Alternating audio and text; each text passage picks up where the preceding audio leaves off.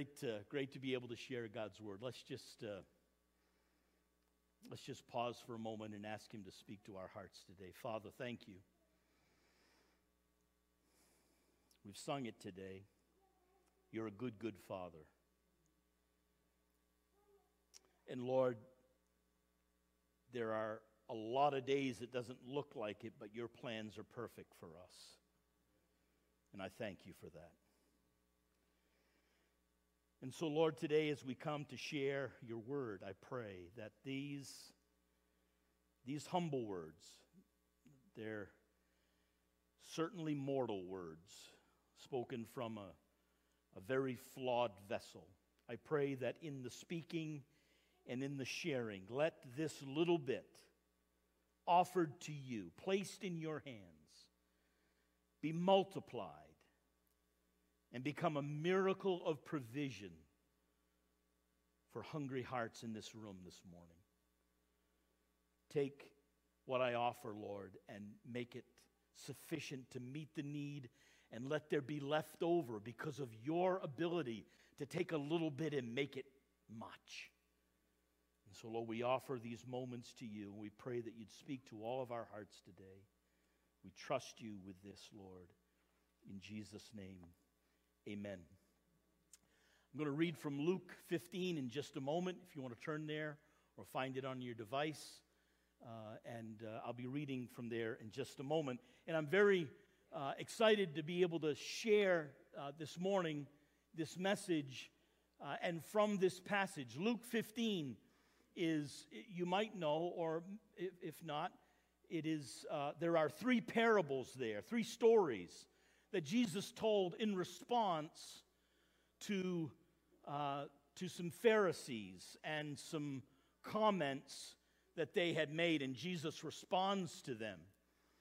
And this passage, although not theological, it's, it's parables. We, we, uh, we don't build theology on parables, we don't build our doctrine on parables. Nevertheless, it's really my favorite story, my favorite chapter, because it talks about how the Father feels about lost things. And what I hope in our moments together this morning is that we will come to understand that grace truly is amazing. And that because of grace, we in this room today and those joining us online, we share a journey. We share a hope. And we share an experience that is like none other. I know that to be born is an incredible thing. Now, I don't, and I would, I would uh, guess that none of us in the room have any memory of our physical birth. But it happened. And it was, it was, uh, it was intense. I don't know the story around your birth. Uh, the, the closest thing that I've come to that is being in the room while our two sons were being born and I wasn't sure I was going to survive either of those. as tough as I am. Huh. It's an incredible experience, but I don't remember it all. And it, I, I find it fascinating, amazing, and, and incredible that when trying to describe what it's like to enter the kingdom of God, to, begin, to become part of the family of God. The analogy that's used, that Jesus used, is this analogy of birth. And he said, You must be born again. Born the second time. That's incredible. That's incredibly intense. And although we don't have any physical memory of it, what do we do every year? Every year it comes around. We, we, in some way, most of us, most often, we celebrate a birthday. It is a milestone, it is a marker, it is intense, and to experience a new birth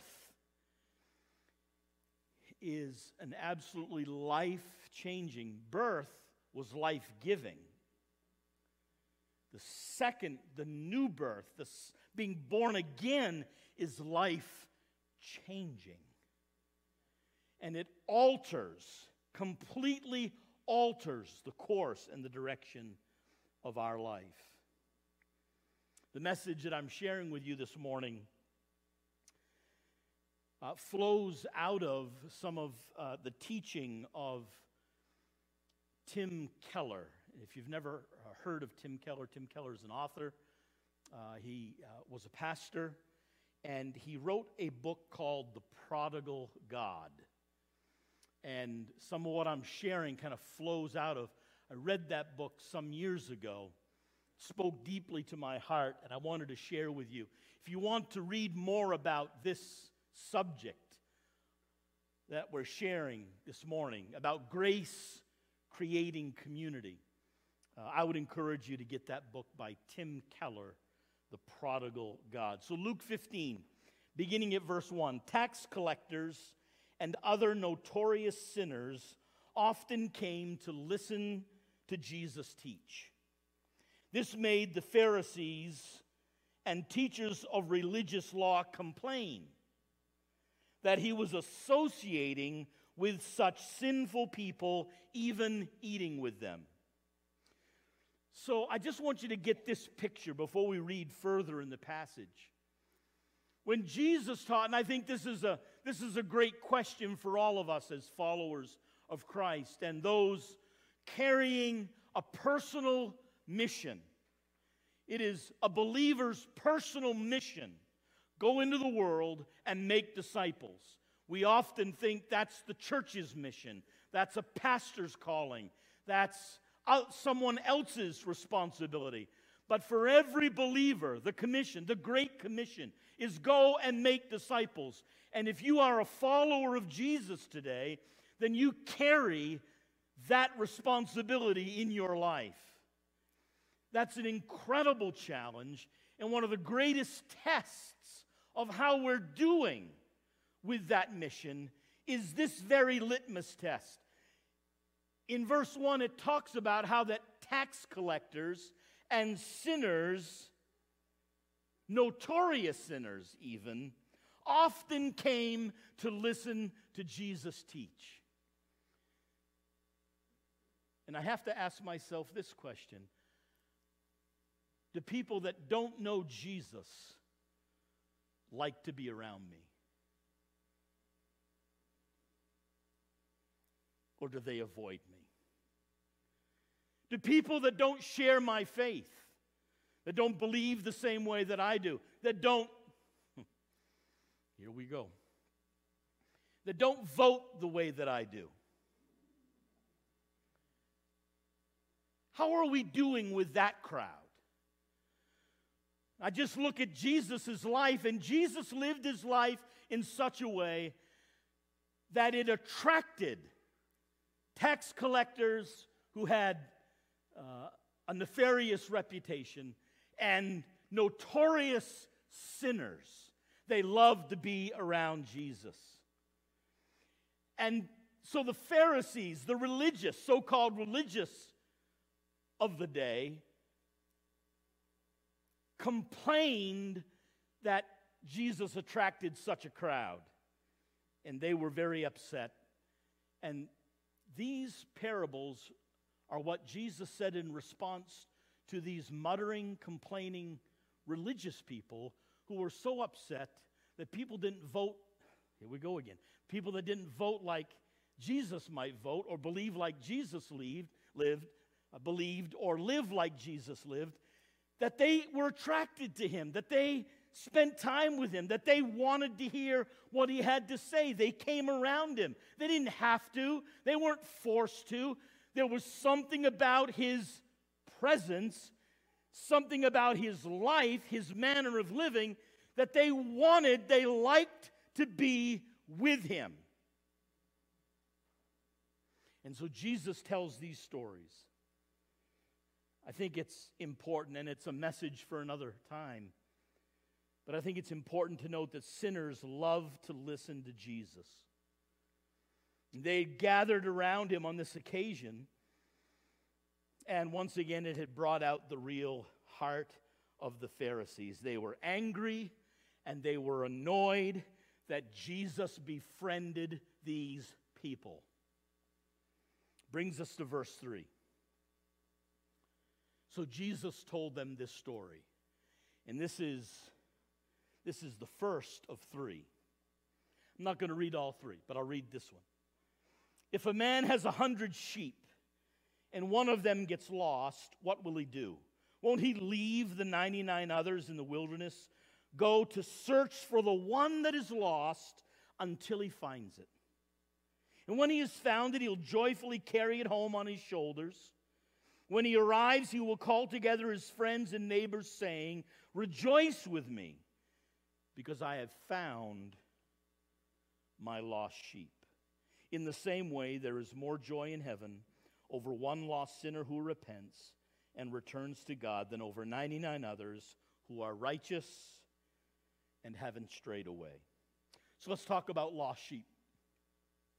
When we read about Jesus and sheep, I wonder what the first picture is that comes to your mind. Jesus and sheep, or Jesus and a lamb. For any of us that grew up in church a long, long time ago, I remember in church, and I think I even remember in a few homes of people that I remember being in as a child, it was Jesus and a lamb holding that lamb. Anybody anybody relate remember to that picture? There might be one still around somewhere. Tremendously popular picture in the day. And that's the picture for many of us. It is Jesus tenderly and gently, softly, lovingly, caringly holding a lamb, a gentle, nice, docile, well behaved lamb in his arms. But the harsh reality is much different than that serene and tranquil picture. I quote from a pastor who, prior to entering ministry, was a shepherd. Now, before I read, read this, just the disclaimer these aren't my words, these are, these are his words, okay? And it starts, it, it starts kind of rough. A sheep is a stupid animal. Now, that's probably not the best way to win friends and influence people, but this is my third time here, and I hope we're friends by now, and that I maybe earned enough capital to say that. It's not my words, I'm just reading it. I'm one too, so don't feel bad. A sheep is a stupid animal. It loses direction continually in a way that a cat or a dog never does. Even when you find a lost sheep, it rushes to and fro and will not follow you home. When you find it, you must seize it, throw it to the ground, tie its legs together, put it over your shoulders, and carry it home. That is how to save a lost sheep. Bonnie and I are not technically not pet people. We're certainly not cat people. Apologies to those that are in the room. Uh, and we aren't really dog people either, except that at 16, our youngest son had to have a dog. We told him if you want a dog, if you want a $600 puppy, then you'll have to earn money, save money, and you'll have to buy it yourself. And I thought that would be that. Except that he immediately went to the local blueberry field started raking blueberries and other odd jobs and saved up 600 bucks and bought a miniature dachshund puppy named Oscar. Oscar Mayer, Oscar. Except that Seth was 16. You know where this is going, right? Dogs live more than three years. Seth leaves and Oscar stays. And Oscar lives to be 12.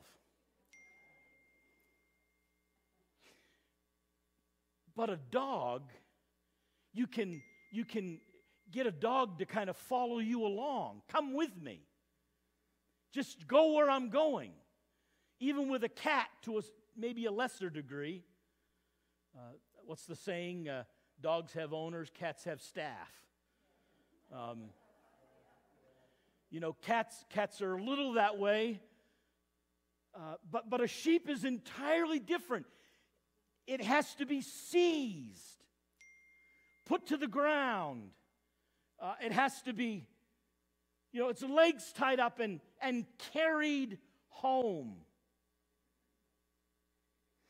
The scripture say? Isaiah 53 6. We all, like sheep, have gone astray.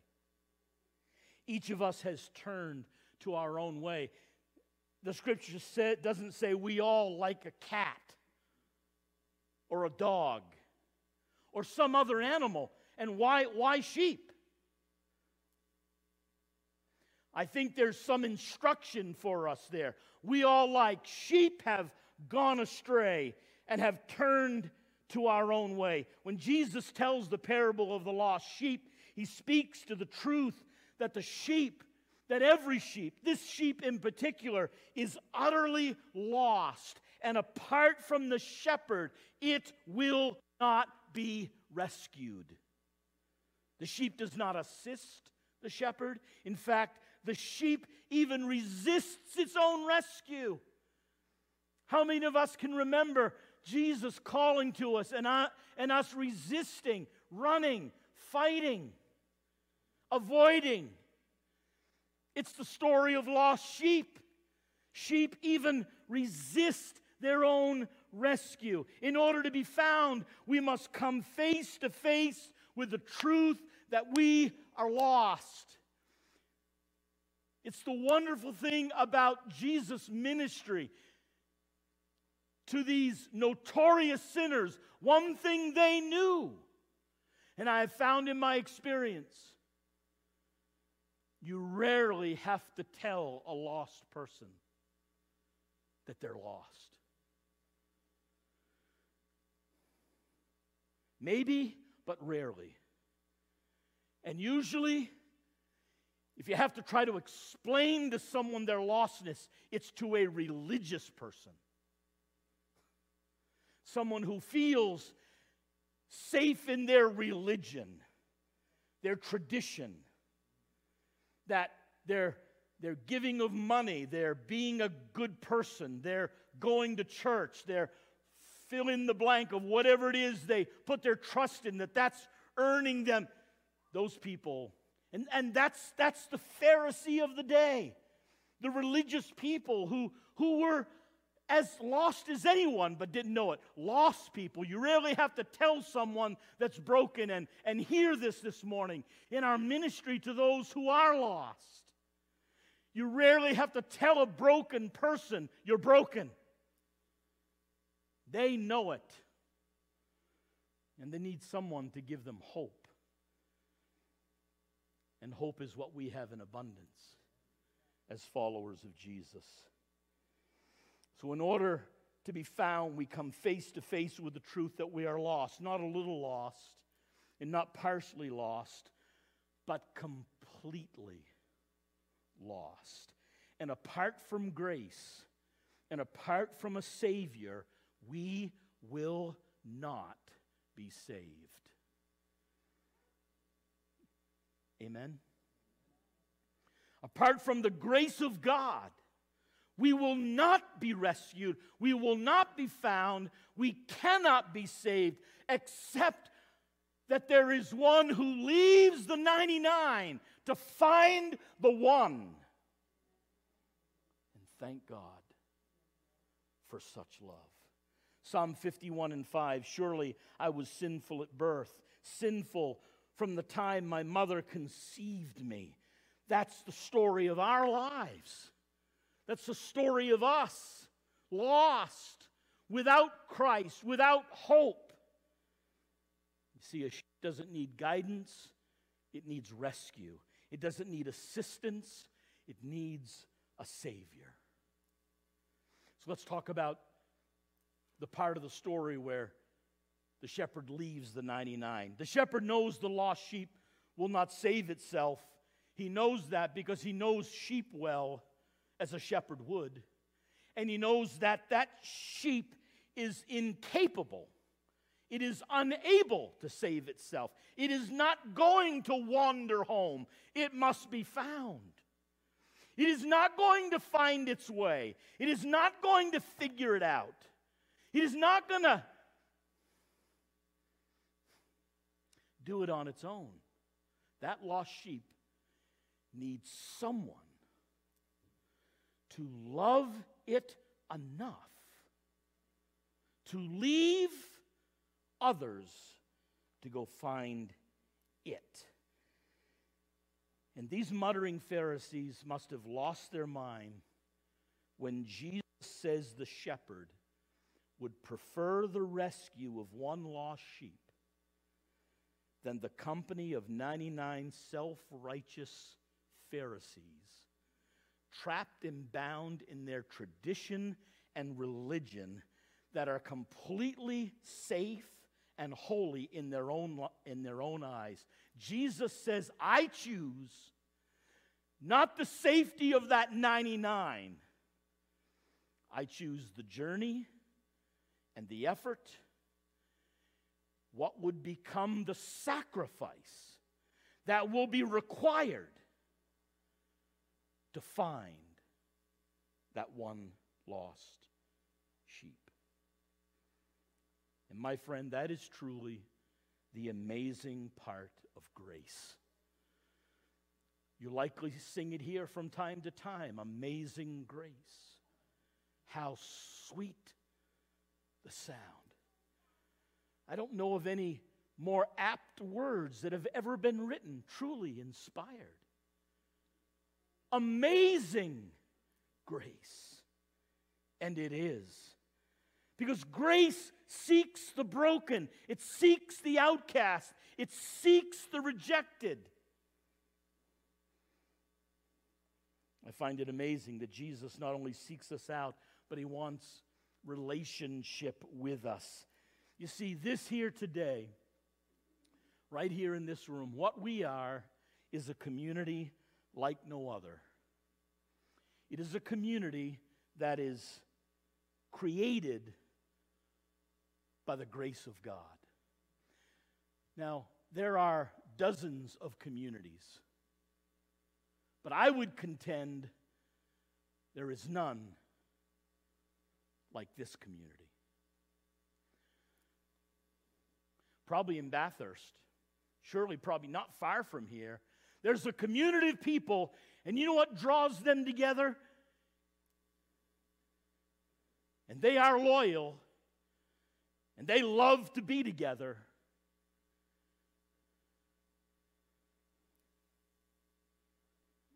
Mm-hmm.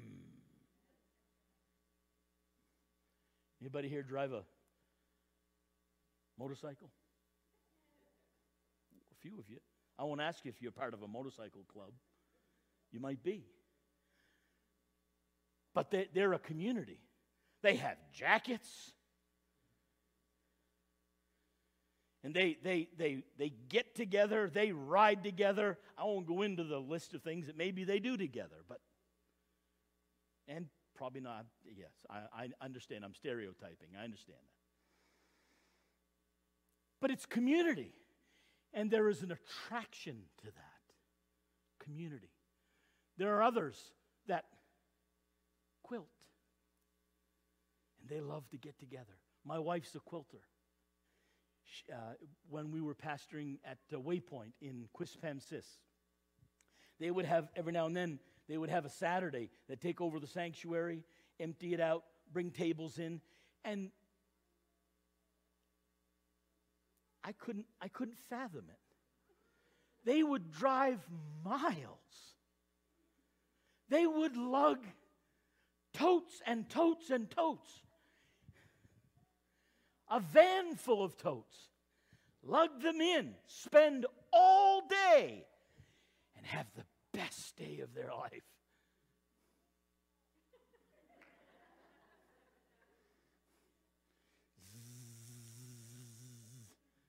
Quilting. You know what it was? You know what brought them together? Community. Community. I contend that's, that's what we are here in this room. And you know what brings us together? Listen, in this room, uh, there are all walks of life. Wow, if everybody could get up and tell their story, if everybody could get up and talk about their favorite food, or if everybody could get up and talk about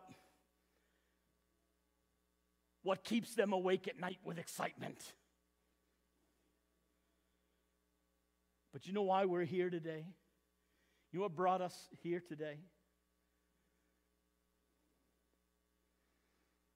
The grace of God made this community. And I would contend that this is by far the greatest community, and that there is no other community that even compares. Because this community is a community of those who have been born a second time. If you're here this morning and don't know Jesus, maybe you're here and you say, Well, that's never happened to me. Well, I would contend that there's something about the attraction to that that maybe has brought you here. We are here because of the grace of God, because we have been born, imagine, the second time, not just once, but born again. And the scripture says in Luke 19:10, the Son of Man has come to seek and to save those who are lost. You see, in other religions, you're saved by keeping the rules, observing the rituals. But that is not the gospel. Jesus came to seek and to rescue, to save. Let me remind you this morning if you had a thousand lifetimes, you could never be good enough. For those, you for those of you struggling with a past that's, that's checkered, with a, with, with, a, with a load of maybe guilt in your, in your life because of a past life that, and you, and, you, and you wonder, maybe you're here without a personal relationship with Jesus and you're thinking, I've got way too much baggage. I love being in, in a room like this because I feel hopeful and I feel love and but but my but I could never do that. And I would tell you today, I would remind you today that if you had a thousand lifetimes, you could never be good enough. Maybe you're a millionaire here today.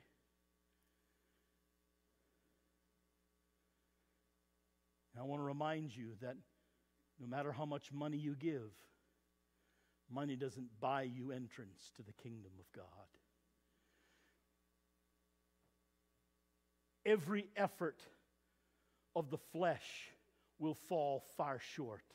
You can't earn it, you can't buy it, you could never be good enough. And like I said, if you had a thousand lifetimes, you could never rack up enough points with God because God is not impressed. God's not seeking that. In fact, we understand from the parable and from many other scriptures the story of the gospel is a gospel of grace. It is a gospel of rescue. It is a gospel of salvation. Why do we refer to it as being saved? Because that's what it is. We are rescued. We are saved. We are brought from death to life. We are snatched, as it were, from the fire. Amen? We are rescued over the side of the ship comes the arm of a loving Savior to pull us from certain death. That's what makes this community amazing. Amazing. I want to encourage you embrace this community. Remember when you shake hands with someone in, in, and you come into church, listen, we all, we all carry our own baggage, right? We all have our story, we all have our faults. Can we just, can we just look beyond that? Can we just set that aside and know that we have our own also and maybe more? Wasn't quite as strong an amen to that, but we all have our own. And could we just, that's what I said when I opened this morning, and I said, what I miss is this. Because I know you aren't perfect. And I know you know that I'm not perfect. If you had two minutes with my wife, she's not here today, maybe less than two minutes, she could tell you some stories. Those who are closest to us, right, know us best. They know, right? So let's quit pretending. Lastly, let's talk about the love of a shepherd. Why the search? Why the effort?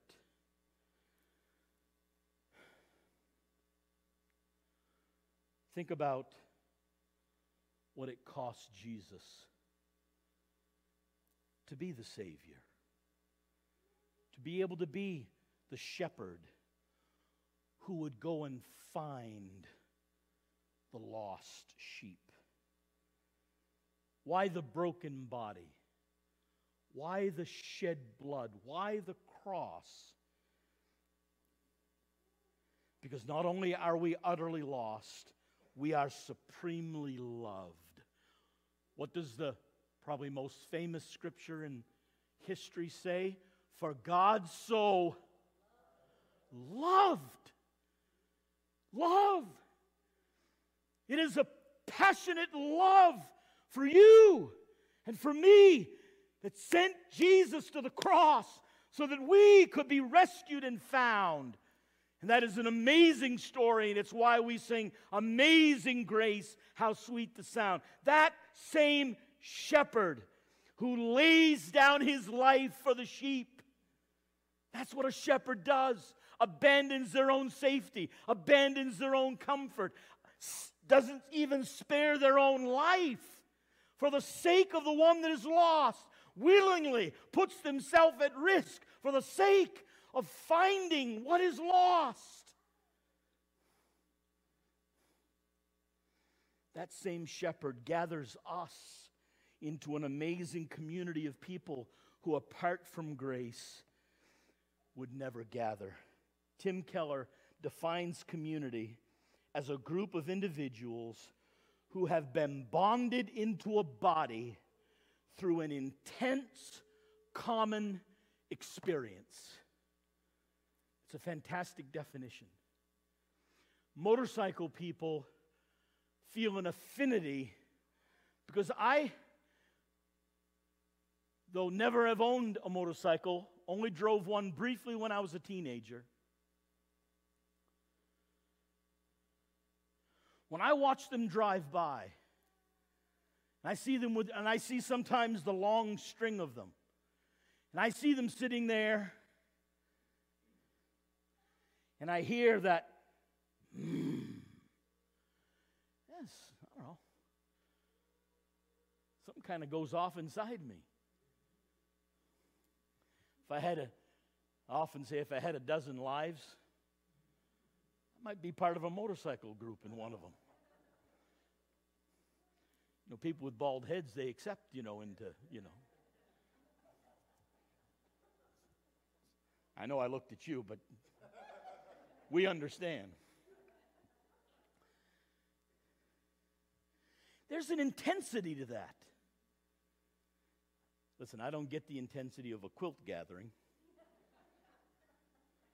But probably a quilter could tell me about how that makes them feel. part of a community. I contend this morning there is nothing, nothing as intense. Thank you, Jesus. Nothing as life changing and life giving as the experience that we share in the room today. To go from lost to found. Know this is old fashioned, but I'll say it anywhere, anyway. To go from hell to heaven is our eternity. There's nothing more intense to go from a slave in bondage, completely captive, to have all of that bondage slip away and to be free. That's what brings this diverse group of people together. Listen, uh, back in 1989 and 1990, getting to be a long time ago now, but I remember it like it was yesterday. Had two opportunities to travel to the country of A- to the, the uh, continent of Africa, uh, to uh, the nation of Nigeria. We had a Bible school there, and I was able to. I was invited twice to go there and to be at the Bible school, to speak at their commence, commencement, and do some other speaking and preaching around. And so I was there and I, I, of many things that that did in my heart, what I remember today is how is it that, that a white man from Maine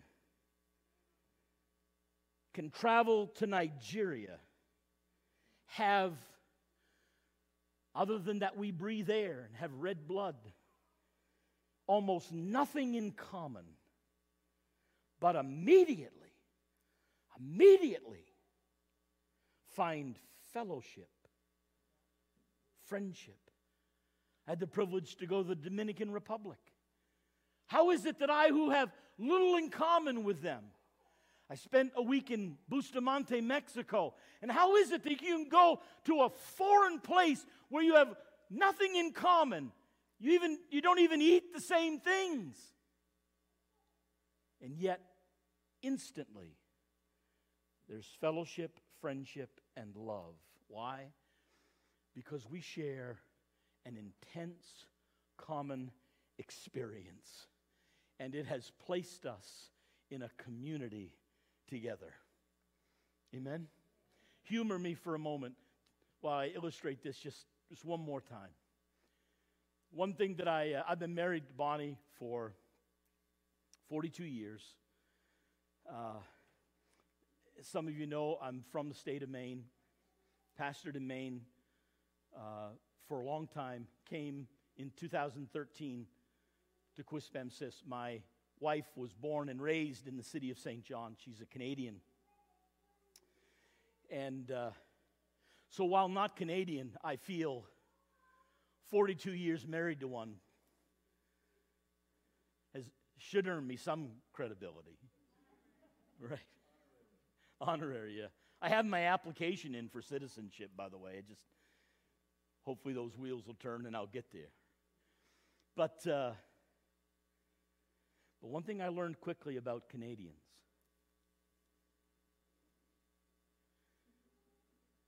Canadians and hockey is a whole different level.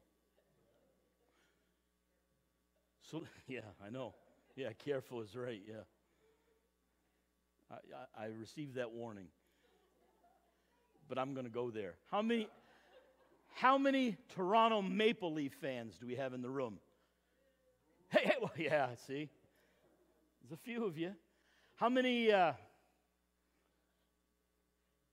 how, how many Edmonton fans? Ottawa? Vancouver? yeah. Oh, is there another one? How many Montreal Canadian? Yeah, here we go. Here we go. Yeah. But let me see how many, oh, let me ask you this how many Boston Bruin fans in the room? Thank you for that good word. Cue the crickets, right? Well, I'll represent Boston Bruins. Yeah, I know. But listen, you know what? For all of you Montreal people here today, you graciously let this Boston Bruin fan, although maybe you didn't know that, and maybe it's different now. I hope not. But but you have Toronto fans, and you know, and you have. How is it that how, how is it that you let all these different people in? Yeah. One of the greatest problems in the church today is that too often we only want to let people in that look like us.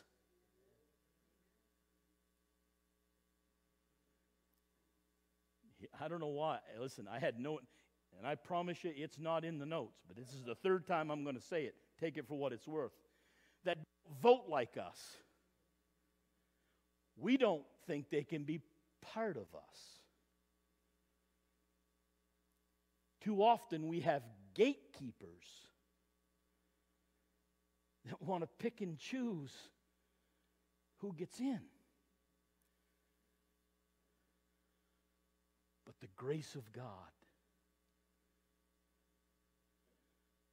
lets us all in. Amen. Amen. I hope you really believe that. I hope you deep down believe that because there's there's a community full of people that don't look, maybe don't look, don't act, don't vote, don't have the same, whatever it is, fill in the blank. They maybe don't even like quilting. But they need Jesus. And you carry within you the hope of the gospel. Are you ready? Are you willing? Are you ready and willing to open the gate? Are you okay with Jesus leaving the 99, going and finding the one lost sheep? What if they're a Boston Bruin fan?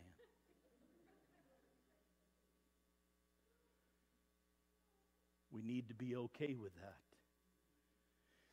And I've chosen maybe a, a facetious example. We wouldn't ever likely exclude someone based on that. But the underlying truth is that we often, in different ways, kind of keep at arm's length people who aren't like us. But I would offer to you today remove the gates. Remove, listen, there's only one door, there's only one shepherd. There's only one way, and that way is through Jesus Christ, the Son of God. And so, regardless how in the world have we come together, we gather because of a shared, intense, common experience. Worship team, would you come please and play softly and maybe prepare to lead us in a chorus at close of our service in just a few moments. We are sheep who have been saved. We gather around a Savior. We have come because of Him and we have come to worship Him. This is the gospel. It is a grace that creates an amazing community. And churches built on something other than grace reject or marginalize people that aren't like them. I love the analogy that Jesus gave. Jesus didn't, when he talked about us being fishers of men, you remember that? When Jesus said, Be fishers of men, Jesus wasn't talking about the fishing that you and I do. When I go fishing, don't play with the mics. Uh, it's this kind of fishing. And maybe, mm, I got one. it's, it's this kind of fishing. It's not the kind of fishing Jesus did. It's not the kind of fishing Jesus knew or was talking about. When he talked to them about fishing, they didn't have in their mind at all this one lure, certain look, one bait. This is how we fish. No, it was what? It was.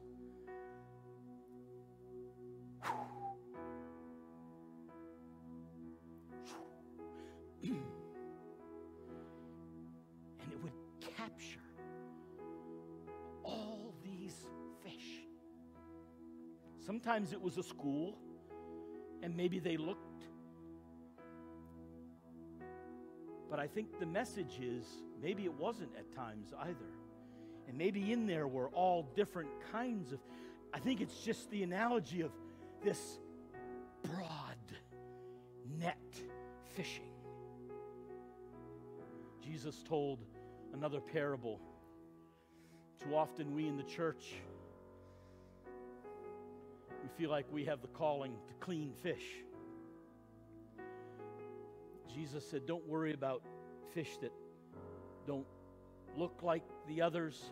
What if it's a fish we're not after? What if it's not a fish we like? Jesus said, just, just, just be fishers of men. He told the story, the parable about sowing a field. And, and in, the, in the parable, in the story, you know, some wanted to go into the field and weed it for him. Let us pull out the tares. Jesus said, please, just leave it alone. Let the tares and the wheat grow together. And let the Father who understands these things figure that all out. Because I have a feeling in my weeding the garden for Jesus, I'd likely pull out young shoots that had a future and had hope and had prospect and potential. But because they didn't look like everything else, I weeded them and thought they were to be thrown away. Jesus said, Let them grow together. In the end, the judge will weed out the tares and the wheat. He'll do a much better job.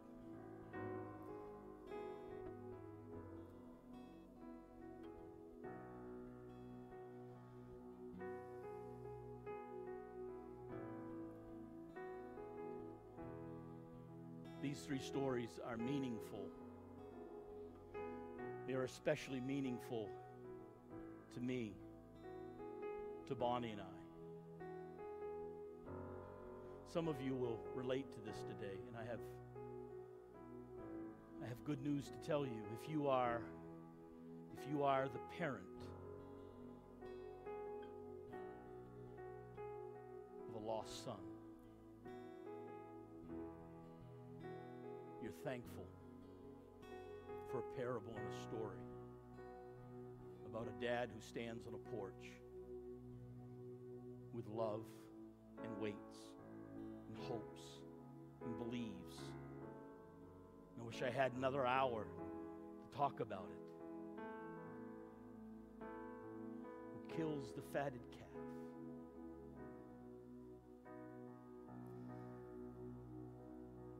I don't know how it'll be, and I don't know when, and I pray it's in our lifetime, but I leave that with God. Bonnie and I live with hope for a lost son.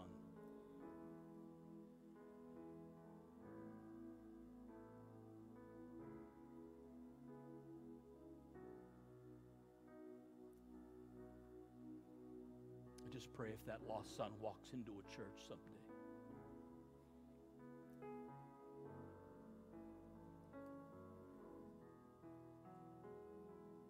That they'll give that young shoot a chance to grow. Because when he comes in,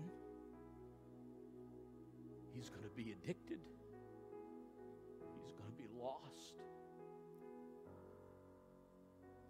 and it's not going to be pretty.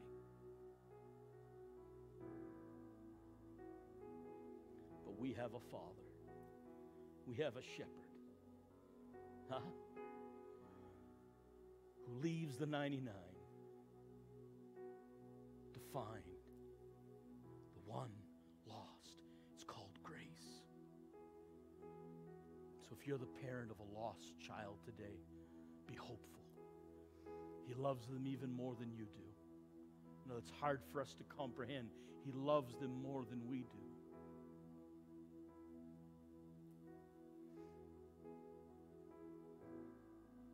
Let's bow our heads together. Father, thank you for amazing love. Thank you for grace. Thank you, Lord, for mercy. Thank you, Father, that you love us like you do. So, Lord, I pray you'd speak deeply today. I pray you'd speak, God, to, to we as church people, that we would hear your voice calling us to, to not be gatekeepers, Lord. To not try to do God's work for Him and weed the field. Lord, help us to lay that down. Help us to to relinquish that. Help us to look beyond the fault and see the need. Let us not care about the details of life. Let us just understand that broken people need lost people, lost sheep need to be found, rescued, saved, redeemed. Lord, may we be agents of that. May we care about that. May we be passionate about that. The people find Jesus and yes, they need to grow. And yes, they need to be set free. And yes, to all of that. And it is the, the great work that you do in people's lives. You've done it to people in this room. Just help us not, as we get further away from our own born again, as we get further away from our own second birth, sometimes we forget what it was like in our own journey. Remind us, I pray today you help Evangel Bathurst, Lord, just continue its journey of growing and becoming, being used in this community to just share the gospel. And I pray for someone in the room who needs grace. Maybe there's a lost son in the room today. Maybe there's a lost daughter in the room today. I pray for them, Lord. I pray that you'll help them to understand and know how much you passionately love them, care about them. You're ready right now, this morning, to look beyond every fault and just receive them. No questions asked. Receive them. If we are willing to humble ourselves, Lord, and run to you as a father on a porch waiting, as it were, with the light on, ready to receive us. So speak to us, Lord, I pray. Your heads are bowed, please, just for a moment. Just, just for a moment. If you're here today and you need grace, I want you to know there's grace in this room today for you come to Jesus. And I pray that before you walk out of this room, that maybe you'd seek out myself or Pastor Jim or maybe somebody that you know in this building and just tell them, I, I need Jesus. In fact, we're going to sing a chorus, and, and, and if you wanted to come forward and tell me that in person, I'd be honored. And I'd, I'd love to pray with you about God's grace in your life. And I'd invite you to do that. Jesus loves you. And, and believe it or not, I think I'm here and you're here, and I said what I said partly because you needed to hear about God's love for you and God's grace. This is not Tim Shaw speaking to you, it is God Almighty with a message for you today that He loves you and cares about you. And I encourage you to open your heart. And for the rest today, What's the Holy Spirit saying to you about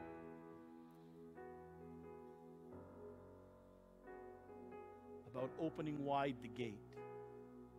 I understand narrow is the way. I understand that. but it's an open door. It's an open door. And what's the Holy Spirit speaking to you about? Tradition, about attitudes, about relationships, about winning the lost. What's the Holy Spirit saying? So, as we just sing a chorus in closing, and then Pastor Jim will take the service. Maybe you could just let the Holy Spirit speak to you about that. Would you? Let's sing together and let the Holy Spirit do his work. good, you, good Father. Who you are. Who you are. It's who you are.